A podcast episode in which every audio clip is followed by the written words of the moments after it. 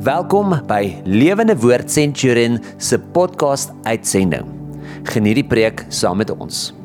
Here baie dankie dat ons U naam weer kan loof en prys. Dankie dat ons U kan aanbid.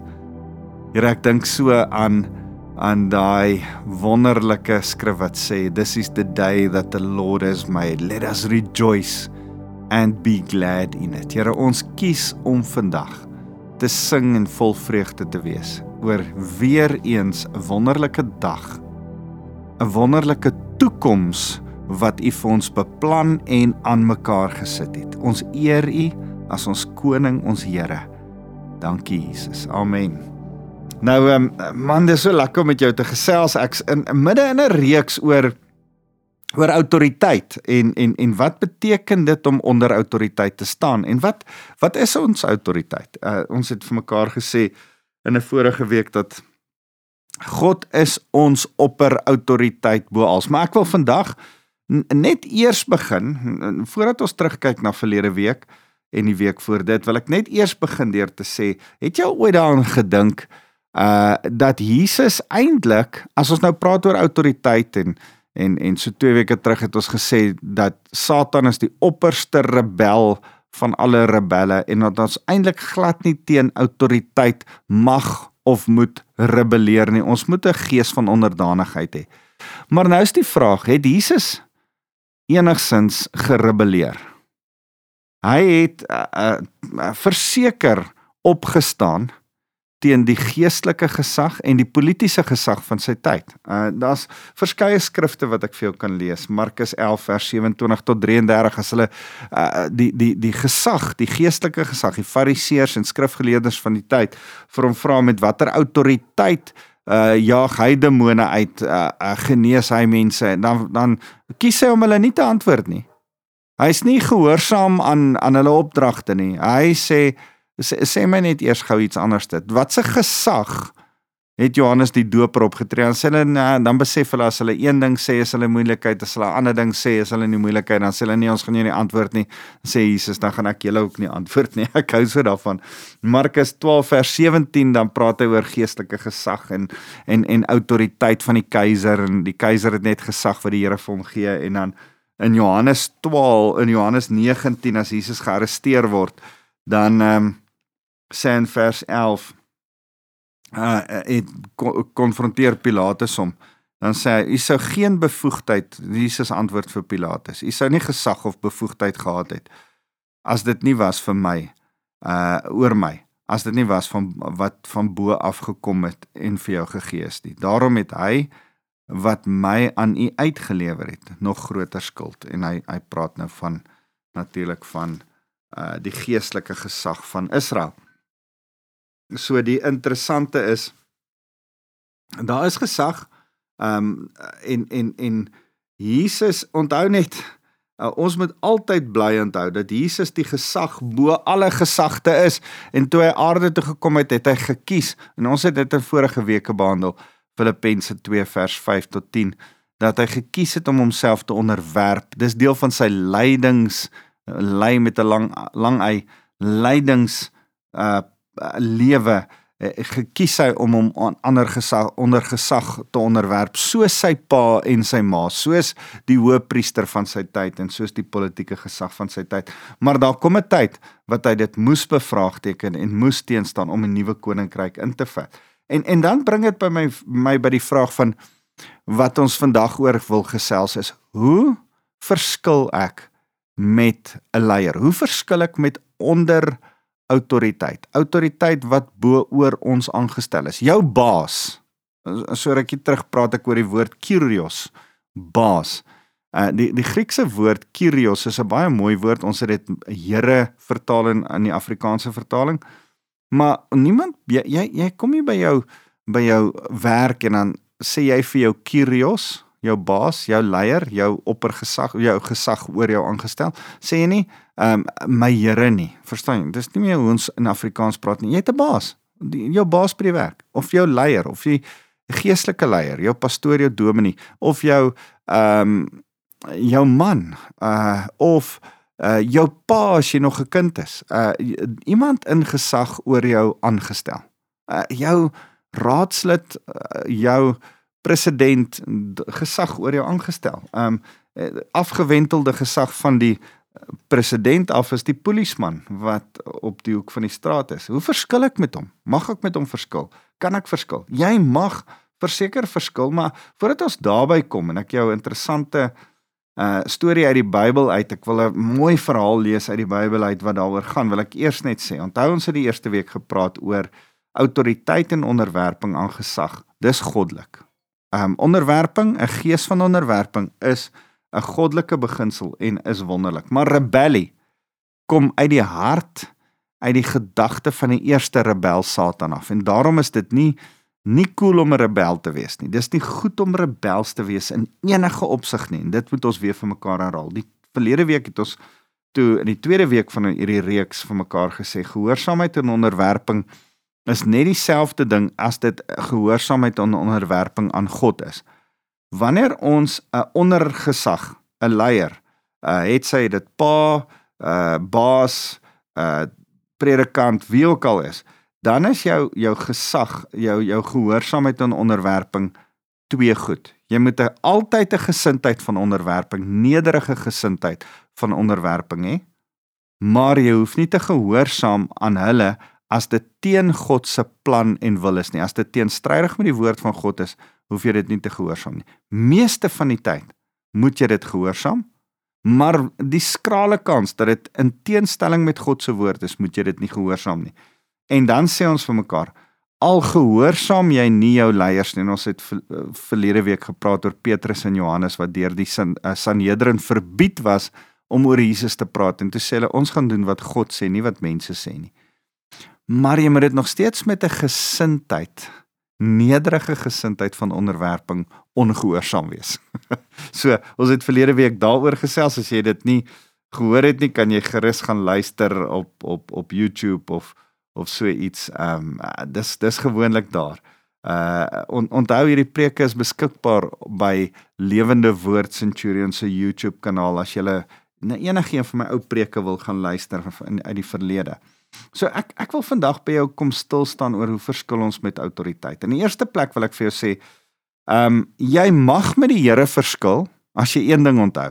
Die Here is altyd reg. Hy is die weg, die waarheid en die lewe.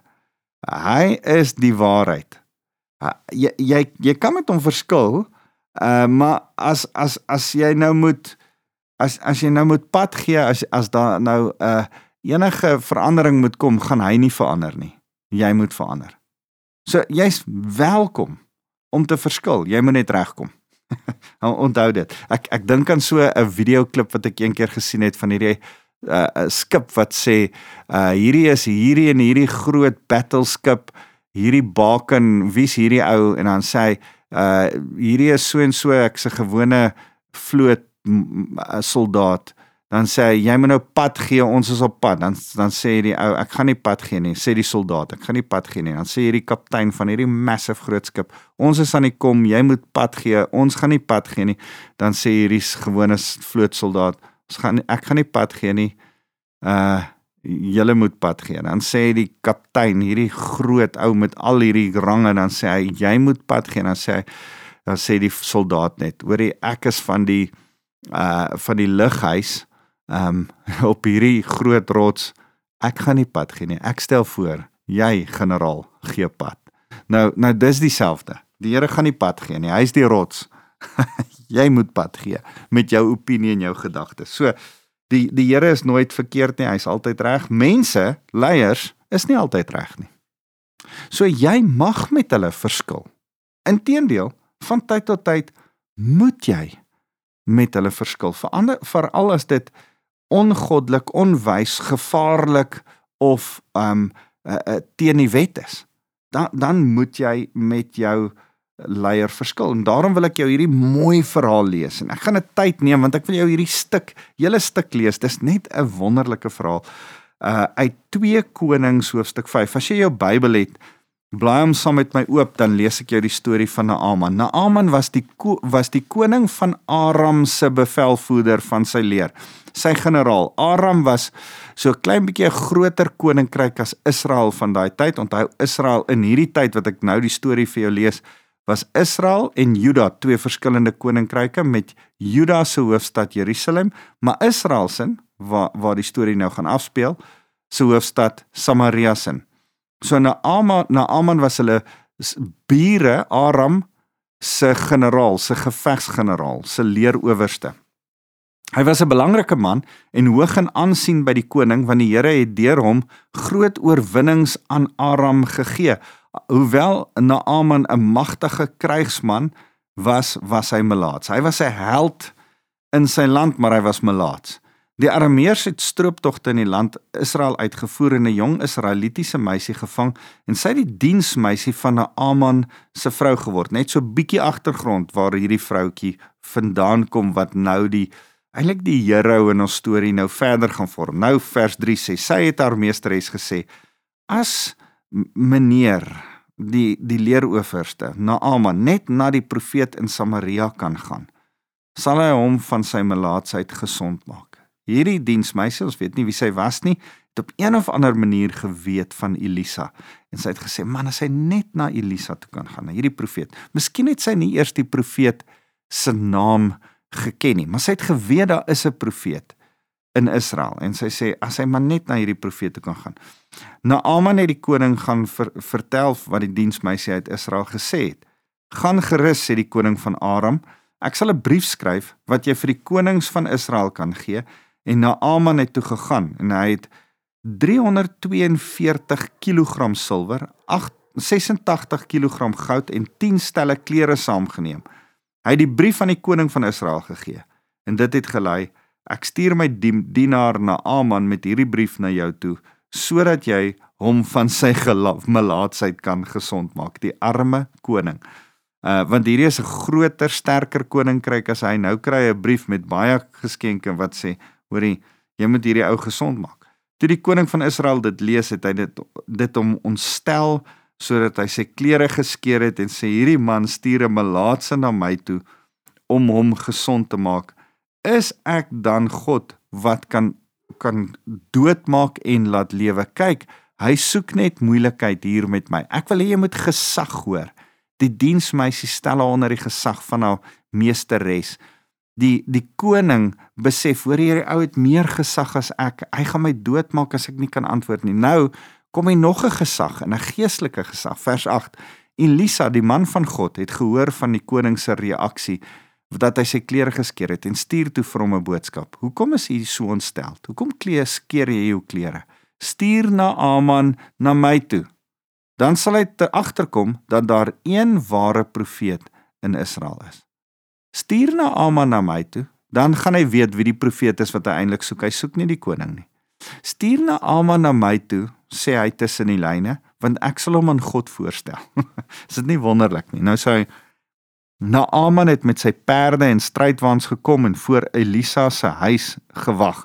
'n hele gevolg. Al daai as jy altyd op die op die highway die die die die swart karre met die blou ligte en die en die motorfietsse om hulle, 'n hele belangrike mense ry met 'n hele gevolg wat hulle oppas en saam met hulle ry en alles wat hulle kan doen.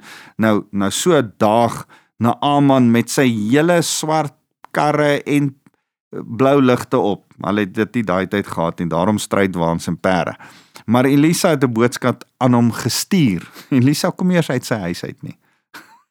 so 'n bietjie 'n ding van ek wil vir jou leer van 'n nederige gesag. Nou sê hy: "Gaan en was jou 7 keer in die Jordaan, dan sal jou liggaam herstel en sal jy van die melaatsheid gesond word." Daar staan letterlik in die Hebreëus, dan sal jou ledemate teruggroei en jy sal van jou melaatsheid gesond word. Maar Naaman het baie kwaad weggegaan en gesê ek het gedink hy sal ten minste uitkom en my ontmoet. Ek het verwag dat hy sy hand oor die melaatsheid sou waai en in die naam van die Here sy God aanroep en vir my gesond maak. dis dis eintlik vir my so snaaks dat ons 'n vooropgestelde idee het in ons koppe oor hoe godsdiens werk en hoe die Here ons moet aanraak en wat gaan gebeur wanneer hy ons aanraak. En meeste van die kere, ek wil vir jou sê 99% van die kere, dan kom die Here dit nie doen soos die prentjie in ons kop is nie. En jy moet dit weet, jy onderwerp jou aan sy gesag, nie aan die prentjie in jou kop nie. Die gesag om die Here te dien is nie die prentjie in jou kop nie. Die Here is die gesag. Hy doen dit soos wat hy wil. Daar's so 'n mooi Psalm wat sê die Here doen net wat hy wil. En dis presies hier so. Nou nou's nou is hierdie ou kwaad. Nou sê hy man, ek het gedink hy gaan uitkom vir my bid. Sy hande waai oor die melaatsheid en woep, dan gaan ek gesond word. En dan sê hy, ehm um, is die Abana en die Parpar van Damaskus, my stad waar ek vandaan kom, nie beter riviere as die riviere van Israel saam nie. Hoekom kan ek my nie in een van hulle gaan was en so gesond wees nie? Man, die Jordaanrivier is 'n simpel riviertjie. Ons het 'n mooi riviere en ons stad is nice. Nou maar Aman het omgedraai en in woede weggegaan. Hy's teleurgestel met sy ervaring met die profeet van die Here. Was jy al ooit teleurgestel met geestelike gesag? Met wat in die kerk gebeur het? Met hoe hulle jou behandel het en wat gebeur het? Maar sy amptenare vers 13 het probeer om hom te oortuig en gesê meneer, ehm um, eintlik is dit hierdie diensmeisie wat na hom toe gekom het en gesê het meneer, as die profeet gesê het dat hy een of ander moeilike ding moet doen, Sou u dit nie gedoen het nie? Hoeveel te meer nou dat hy sê, gaan en was jou en jy sal gesond word. Nou Aman het toe afgegaan. Hy luister toe na hierdie diensmeisie, na sy onderdane, na die mense wat vir hom sê, hoorie, miskien moet jy dit tog probeer. En en vir my is daar so 'n mooi ding van as hy hierdie vreesaanjaende vre, leeroowerste was wat wat wat so mense net vre die vrees ingejaag het, sou hy nie vir hulle geluister het nie. Maar hierdie ouens het vrymoedigheid om met hulle leermeester, hulle leeroowerste, hulle generaal, hulle baas te praat. En hulle sê hoor ons dink jy's verkeerd. Wat kan daar nou fout wees om na hierdie simpel ou Jordaanriviertjie toe te gaan en jou sewe keer daarin te gaan doop? En hy gaan toe. Hy gaan en hy en hy gaan en hy doop hom sewe keer in die rivier soos die man van God hom beveel het. En toe word sy vel gesond soos die van 'n jong seunsin. En en die skrif sê in die oorspronklike Hebreëus uh, ou vertaling dat sy ledemate teruggegroei het. Hy was volkome genees. Vers 15. Naaman en sy hele gevolg gaan toe terug na die man van God toe en hy het voor hom gaan staan en gesê: "Nou weet ek dat daar geen God in die hele wêreld is nie behalwe in Israel. Man vergeet van die profeet. Ek erken nou die gesag van waar die profeet sy sy gesag van vandaan kry, die God bo alle gode, die een wat bo alles is. Dan sê hy om jou te om om die Here te eer, Elisa, aanvaar asseblief my geskenk. Maar Elisa antwoord hom: "So seker as wat die Here leef, hy vir wie ek dien, ek sal geen geskenke aanvaar nie. Naaman het daarop aangedring dat hy die geskenk aanvaar, maar Elisa het geweier. Nou ek het al baie keer gehoor dat mense gesê het Arameers was onrein en boonop was hy nou melaats en Elisa wou nie 'n onreine ding gehad. Ek dink dit het niks daarmee uit te waai nie. Ek dink dis daai ding wat Paulus sê, verniet het ek gekry, verniet gee ek. Die evangelie kan jy nie 'n prys aanstel nie. As, as ek ek kan jou nie red vir 'n prys nie. En en dis die beginsel wat Elisa by Naaman probeer vasmaak. Hoorie, die Here red jou. Sy genade is verniet. Sy genade, sy genade is eintlik so kosbaar dat geen geld, geen goud, nie al hierdie goud, al hierdie silwer, kilogramme en kilogramme kan dit koop nie. Naaman hou jou geskenk, die Here het jou gered. En dis die verlossingswerk waarvan Elisa getuig. Eintlik is dit so 'n wonderlike persent wat ware gesag beteken. Naaman sê toe vers 17: As u dit nie wil neem nie, sal u toelaat dat ek 2 myl vragte grond kry om saam te vat. Vanaf sal ek nooit weer brandoffers of ander offers aan enige god bring as as net die Here nie. Met ander woorde, ek wil 'n stuk grond vat, dit oopgooi en daarop aanbid want ek wil die Here van Israel aanbid. Maar mag die Here my vergewe. Hoor nou hierdie mooi gesags storieetjie hierin, hierdie mooi beginsel. Maar mag die Here my vergewe ten opsigte van hierdie een ding. Hierdie ou het eintlik tot bekering gekom. Nou sê hy, Here, ek wil U dien. Mag dit nog werk in Aram. Ek moet die koning help. Dan sê hy, wanneer my Heer, die koning, ingaan in die tempel van Rimon om daar te aanbid en, en op my arm leun, mag die Here my vergewe wanneer ek ook moet buig in die tempel van Rimon. Is dit nie mooi nie? Hierdie ou sê ek het nou tot bekering gekom. Ek wil nie meer vir Rimon aanbid nie. Maar as ek my koning vir wie ek moet dien, vir wie ek moet help, vir wie ek moet bystaan, my gesag, kan ek hom nog steeds bedien? Nog steeds in die tempel van Rimon ingaan en sal die Here my dan vergewe vir dit want ek wil hom alleen dien. Ah, ek sien 'n ou wat tot bekering gekom het, maar nie teen sy gesag wil arrogant wees nie. Is dit nie mooi nie? Dan sê Elisa, hoor Elisa sê, gaan in vrede. Gaan in vrede. En Naaman het toe sy terugtog begin. Hy, hy sê vir hom, gaan in vrede. Ehm um, moenie hieroor worry nie. As jy by Rimon is, weet jy en die Here het 'n verhouding. Gaan in vrede. Dis vir my so mooi. En dan die die hartseer stuk en ek gaan nie die hele stuk lees nie. Dan kom Gehasi hardloop agter. Hy besluit, hy hy sê, "Miskien het het Elisa fout gemaak om na Aman sonder geskenke. Miskien moet ek hom agterna sit. Jy sien in jou gedagtes begin rebellie. En dan gaan hy hardloop agter na Aman aan, sê vir hom, hy lieg vir hom en sê ja, daar's profete uit Efraim uit wat gekom het. Uh hulle het klere en en silwer nodig.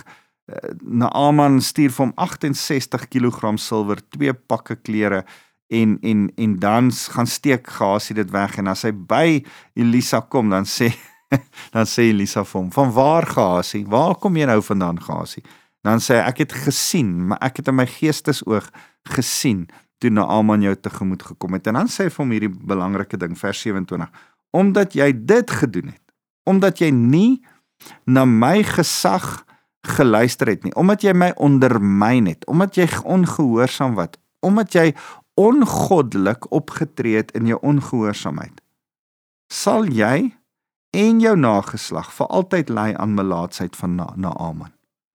Sal jy en kinders die kinders van ongehoorsaamheid. Hy hy het nie kinders gehad nie. Die nageslag waarvan Elisa hier praat, is die kinders van ongehoorsaamheid. Almal wat soos jy rebels en ongehoorsaam wees, mag hulle melaats wees want die melaatsheid van Naaman die onreinheid die die die afval weg van 'n liggaam af ek, ek wil hê jy moet die geestelike sy sien want dit is interessant dat Miriam ook melaats geraak het toe sy gerebelleer het teen Moses daar's iets van 'n 'n 'n teken van onreinheid feilheid van rebellie wat ek wil hê jy moet raak sien en 'n teken van ons is die liggaam van Christus. Die kerk is die liggaam van Christus. En hier's ledemate wat van 'n Aman se liggaam afgeval het. Daar's iets van 'n afval, wegval, verwydering, vrotheid, stink, uh onrein in rebellie wat jy moet raak sien. Ek wil nie te veel daaroor praat nie, maar ek wil hê met hierdie mooi storie raak sien. Is dit nie wonderlik nie? So, so kom ons kyk 'n bietjie wat het hierdie meisie gedoen? Wat leer ons uit hierdie meisie se hele verhaal? Hoe uh verskil ons met met met ons gesag? As hy verkeerd is, hoe, wys jy hom tereg? Onthou dat inspraak deur verhouding kom. Behou altyd 'n nederige gesindheid van onderwerping. Dis die eerste ding wat ek vir jou wil sê.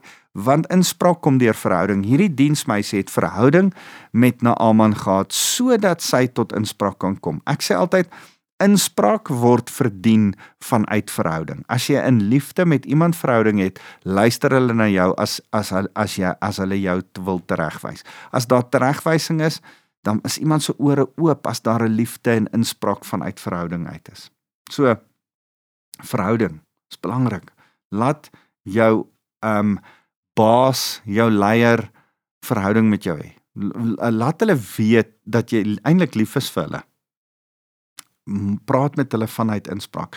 En daarbey saam wil ek vir jou sê, ehm um, daarom moet jy 'n uh, bly om om om om die gesagspersoon oor jou, jou leier, jou baas, jou man, jou pa, jy, jy moet hulle bly respekteer en lief hê. En en onthou dat die Matteus 18 beginsel altyd tel. Matteus 18 vers vers 15 as een van jou medegelowiges iets verkeerds teen jou gedoen het, gaan wys hom daarop, maar hou dit tussen julle twee.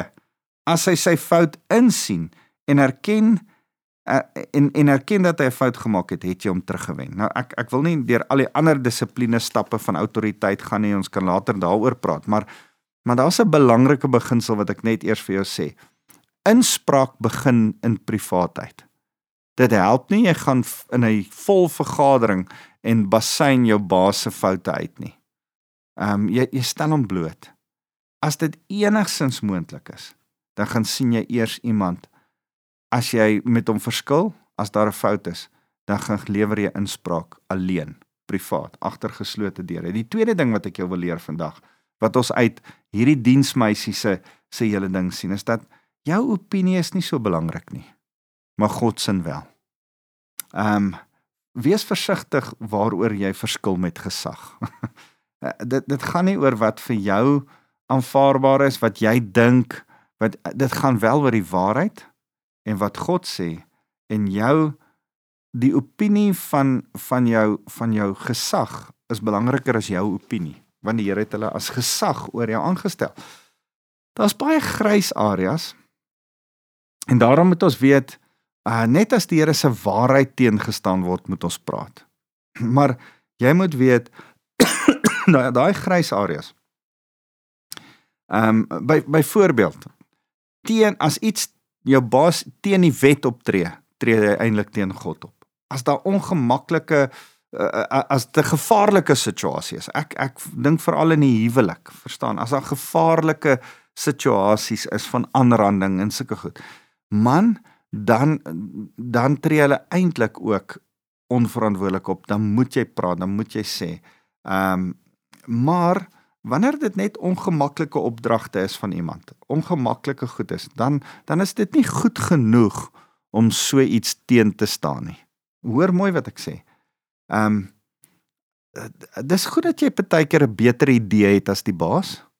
Maar vanuit jy en jy mag jou inspraak lewer maar vanuit uh die feit dat hy die gesag is, behou hy die voorreg. Hy of sy die voorreg as baas, as leier, as ondergesag onder Here om die finale besluit te neem. Onthou dit net.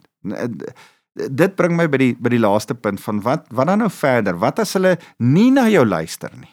Nou, nou kom ek begin net eers deur te sê bly volwasse in hierdie hele ding. As hy nie na jou luister nie en jy het bloot net jou opinie gelewer, jou idee, jou plan en hy kies sy plan en nie joune nie. Ah, vat dit. Onderwerp jouself aan dit. Bly eenheid is belangrik. Hierdie grys areas is nie so erg nie. Onderwerp jou aan jou gesag.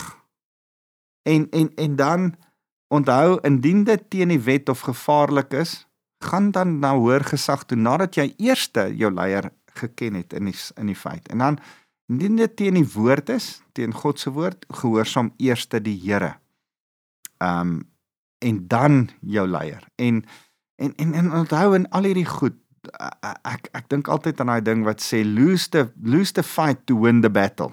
Partykeer is daar 'n paar fights en 'n paar goedjies wat jy maar moet sê, ag, dis nie so belangrik nie. Ek sal hierdie een verloor om die verhouding met my baas, met my kollegas, met die mense om my te wen, sal ek eerder een of twee fights verloor. Jy hoef nie altyd alles te wen nie.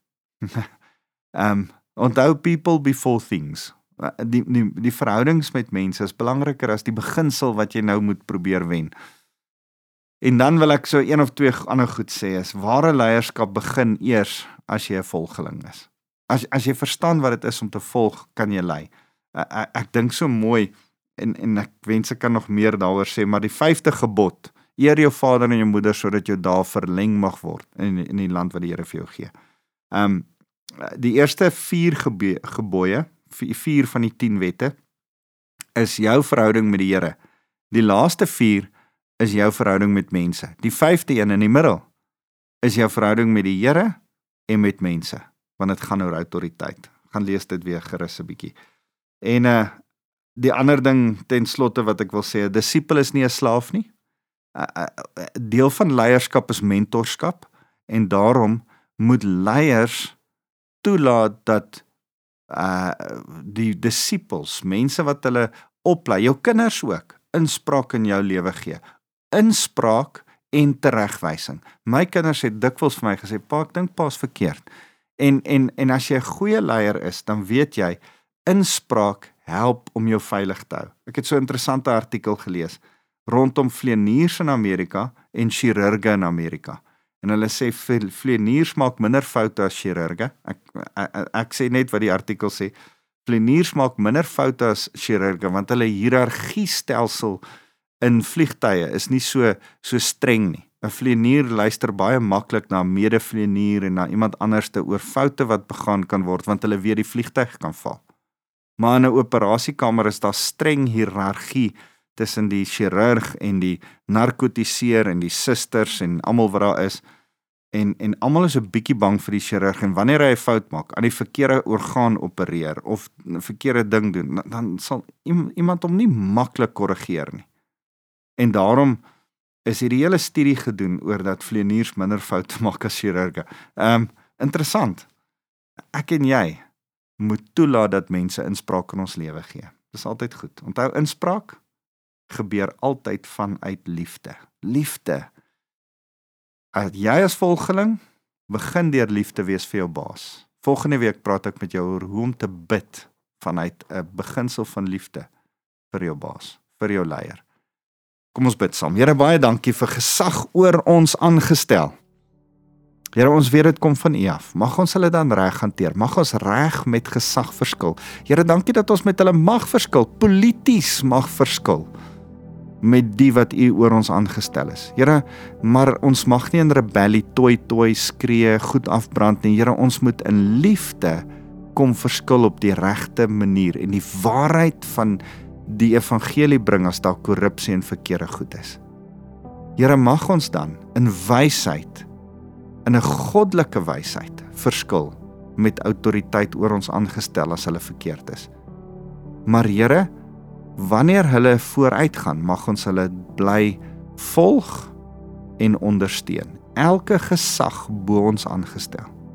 Here ons eer U en ons vra U om ons te bly leer wat gesag is en om altyd 'n gesindheid, 'n nederige gesindheid van onderwerping, van onderdanigheid aan die gesag bo ons te hê. Al verskil ons met hulle, Here mag ons nog steeds 'n mooi gesindheid hê in ons verskil met hulle. Here, dit kan net U deur U Heilige Gees kom doen. En daarom kom nooi ons U nou. Terwyl ek elkeen wat na my luister kom seën, mag hulle die seën van die Heilige Gees ervaar. Die Heilige Gees wat hulle harte sag maak en gesindhede verander. Mag hulle die genade van Jesus Christus beleef en dit dan deurgee aan ander mense mag ons met ons leiers wat nie perfek is nie genade hê want U het met ons genade. En Here mag ons die liefde, die liefde wat vir elke verhouding so nodig is, die liefde van Vader God uitleef in hierdie wêreld. Dankie Jesus. Amen.